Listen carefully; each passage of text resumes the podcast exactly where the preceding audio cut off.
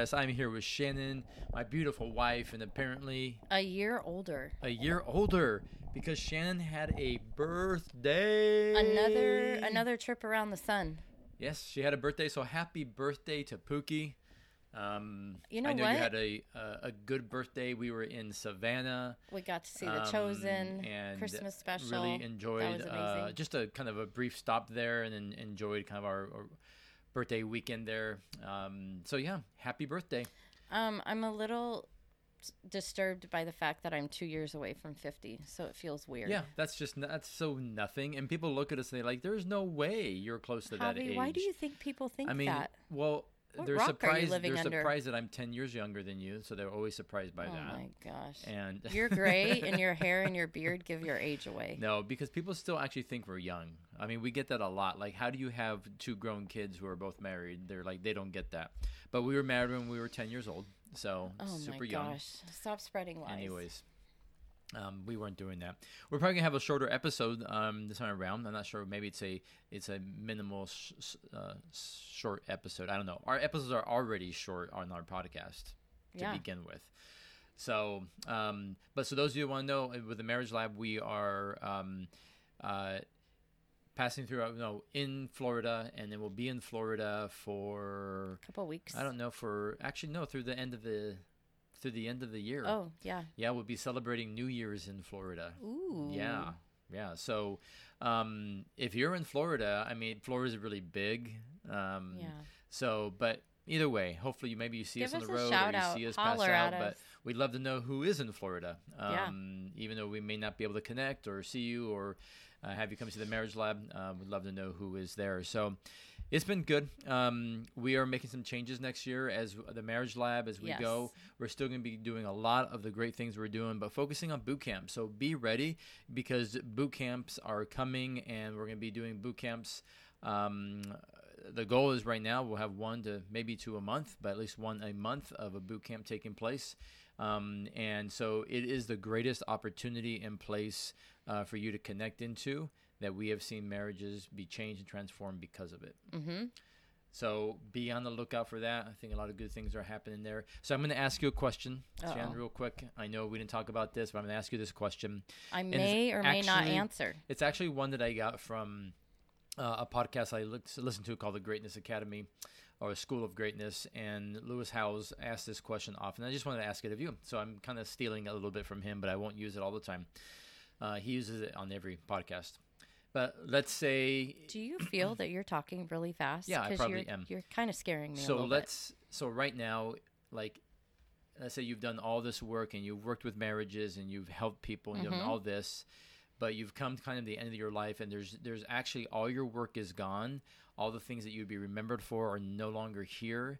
Like everything you've written or you posted or you wrote about is no longer here. Why? What happened to it? What three things would you tell people? Like if they couldn't read anything you ever wrote or any post or anything you've ever done, what are the three key things that you would tell somebody? The things you want them to remember about marriage. Just about marriage? Mm-hmm. Oh, um, you can't do marriage alone. So your relationship with God is foundational. You have to learn to laugh. And three, ugh, um... remember that there's a person behind the problem, and remember to, to treat each other with kindness. That was that was kind of a four, but I um, I think that we get so angry at the things that happen in our marriage that we have to remember there's a person behind that. Yeah. Um, with real feelings and emotions. So yeah. treat treat each other kindly and gently. Yeah. That's good. Mm-hmm. That's good. Yeah. And you actually led into kind of a little bit of what I wanted to talk about today, which was this idea um, around, you talked about, you know, like the person's not the problem, right? Mm-hmm. So, and that's exactly what I wanted to talk about. So very good. We didn't even plan that. I know. Um, that people are not the issue. Like your spouse is not the issue, right? They are people. They're a person, right? With brokenness, with wounds, with struggles, with insecurities, with trying to figure things out as well. They may have issues, but it's a person first with issues. And I want you to remember that, because I think sometimes we we just see the person and then we envelop the problem around that person. Like, all we see is the struggle or the issue or the difficulty or what we don't like. We don't see that they are a person first, right? With emotions, with feelings, with hurts, well, with I think brokenness. That we, I think that we just let it go by the wayside, that we forget, because we've become so invested in this marital relationship that we become so enraged by what's happening that we're we're just consumed by what the problem is, what they're not doing, and we forget the humanity side of marriage, that we're dealing with two broken people in an imperfect world trying to make a marriage last and mm-hmm. work and thrive, mm-hmm. right? And I think that's a very good point. And I think that's what we need to figure out. We, we uh, not we. I think, yeah, well, no, we. Yes, it is we, all of us collectively. I need to remember I this believe on a daily have basis. to remember. And this is the place that, that we've talked about before of empathy, where empathy comes in. Like, because it enables you to look past, right?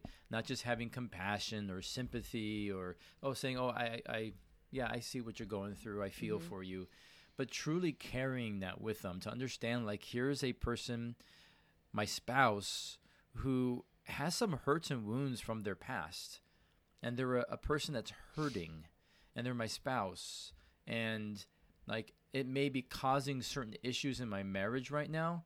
It might be causing some disconnection, or maybe lack of communication, or we don't feel um, like we're navigating this well, like whatever it may be causing. Maybe it's causing separation. Maybe it's the reason why you guys are staring down, you know, like potentially separating or divorce. I don't know. But it's like stopping for a moment and recognizing there's a person that I'm called to love and mm-hmm. to pursue and to give my life for, who needs me right now. Mm-hmm. Um, even though their actions might be hurting me. hurting yeah. a little bit. They may mm-hmm. be difficult for me to process, and they were... It could have been an affair. It could have been like, and even in an affair, there's still a person behind that.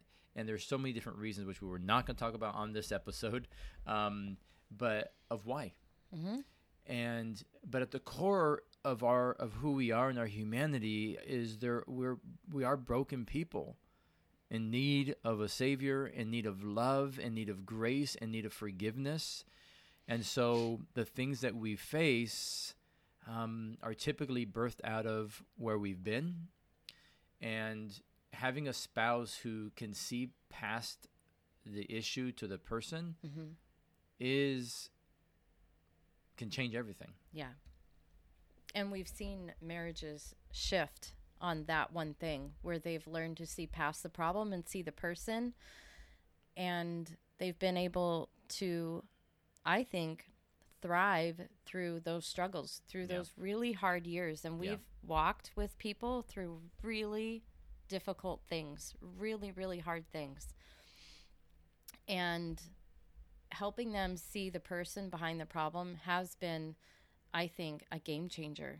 Yeah. Um, because it's not just about behavior modification. It's just not, Javier, if you would just learn to not do these things that aggravate Shannon, if you would learn to treat her, if you would learn to say this to her, if you would learn not to do that thing that bothers her, then your marriage would be better. And yes, those things are great, but we're yeah. just modifying behavior, and we're not getting to the root of yeah. the person yeah. and getting to the root of, let's just remember that we're two hum- human beings yeah. in this marriage. Yeah.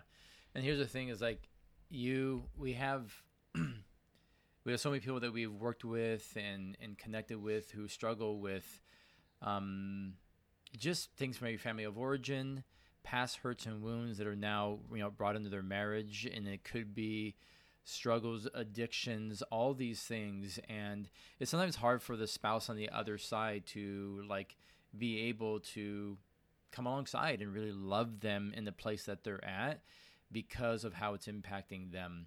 And I just want to tell you, like, not to get so serious, but like, we get it. We hear you. Like, we know that can be difficult. So your choice is, you can either buck and run and say, this is mm-hmm. hard. Yeah. I'm not getting what I want. Mm-hmm.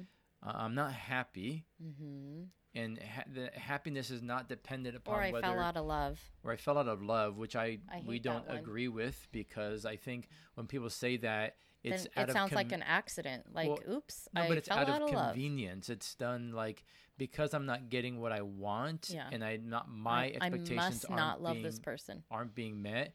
And maybe right now, like, my desires aren't being met. And we're not telling you that your desires are wrong and that your desires shouldn't be met.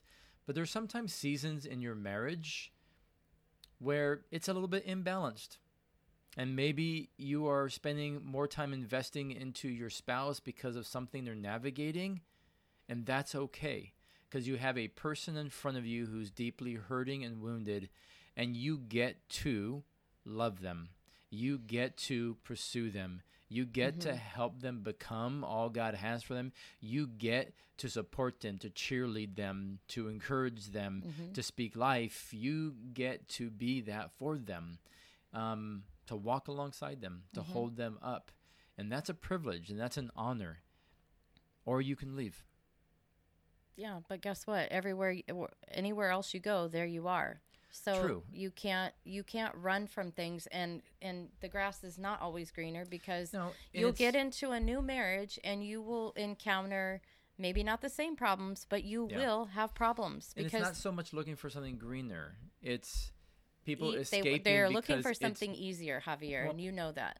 No, they they're want, not looking for an easier person. What they're, no, they're what looking they're for marriage to be is, easy for them. Yeah, to be easier for them, but yes. they're they're they're looking to be able to not have to actually navigate their own issues mm. and struggles, yes, because one hundred percent. Like if I walk alongside them, um, it, it faces my own humanity, my own brokenness as well. Like, so the best thing you can do is you stay and you fight for your marriage. You fight for your spouse. You come into their world and understand, seek to understand where they're at and what they're going through and how you best support them and how do you best love them in that moment. Um, I get it. It's not easy. But in the midst of that, in the midst of doing the right thing and loving your spouse, I believe that you then give them the freedom to be able to feel like, hey, I'm not alone. Yeah. I've got my spouse, and even though like I'm not doing things well or right or pursuing them well and right, they've got me. Yeah, but it, it it's a humbling, and it's a laying down of your pride to be able to look at yourself and realize that just because my spouse might be amplifying bigger problems in our marriage right now or contributing to why there are problems, you are not problem free. Like you are not the you do not glow in the dark. So when we lay down our pride and humble ourselves, remember. And that's what I tell myself. As much as there are some little things that irritate me that you do, like the little things that the habits and things. A lot of things I do. Yes. But I have to remember there's things that I do that irritate you. There's things that I do that maybe make you sad. Maybe there's things that maybe have disappointed you over the years. And and remembering that you're not the only one that contributes the the problems to our marriage, that I do too. Yeah. That's ownership. Yeah. Yeah, and that's that thing of like sometimes there's going to be an imbalance where you are maybe spending time investing in one spouse over the other because of a season that they're we've going through. We've had those through. seasons. And we've had those seasons. And I'm going to tell you on the other side of that, like when then, you know, I knew how I was supported and then Shannon needed it, like absolutely. And not because I have to, but I get to do that for her now, right? I get to love her in that way that she loved me in that season. And so, again, we're going to wrap this one up a little bit shorter, but it's just really recognizing that um, it's a person first. Yes. It is a person who it has feelings, right? Who is broken, who is hurting, who's navigating stuff.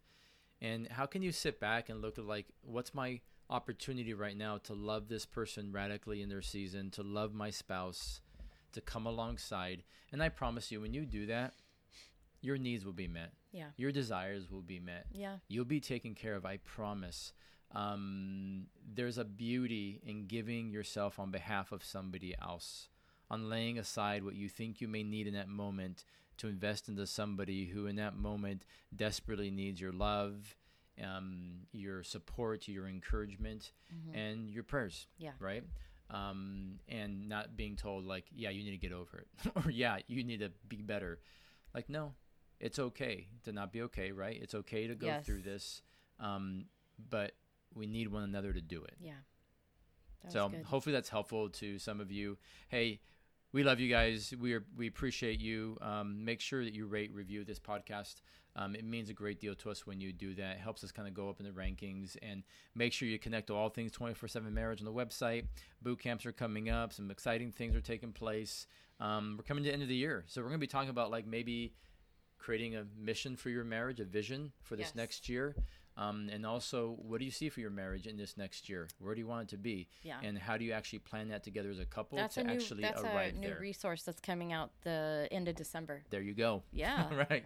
Um, have an amazing week. We're grateful for Remember you. Remember in marriage. You don't have to. You get to. You get to. Thank you for listening to the twenty-four seven Marriage Podcast. Help us expand our reach by rating and leaving us a review on iTunes. Make sure to hit subscribe so you don't miss an episode. For more information on the work we do and how to support twenty-four seven Marriage, head on over to two forty-seven marriage dot org and click on Partner With Us. Until next week, remember, in marriage you don't have to, you get to.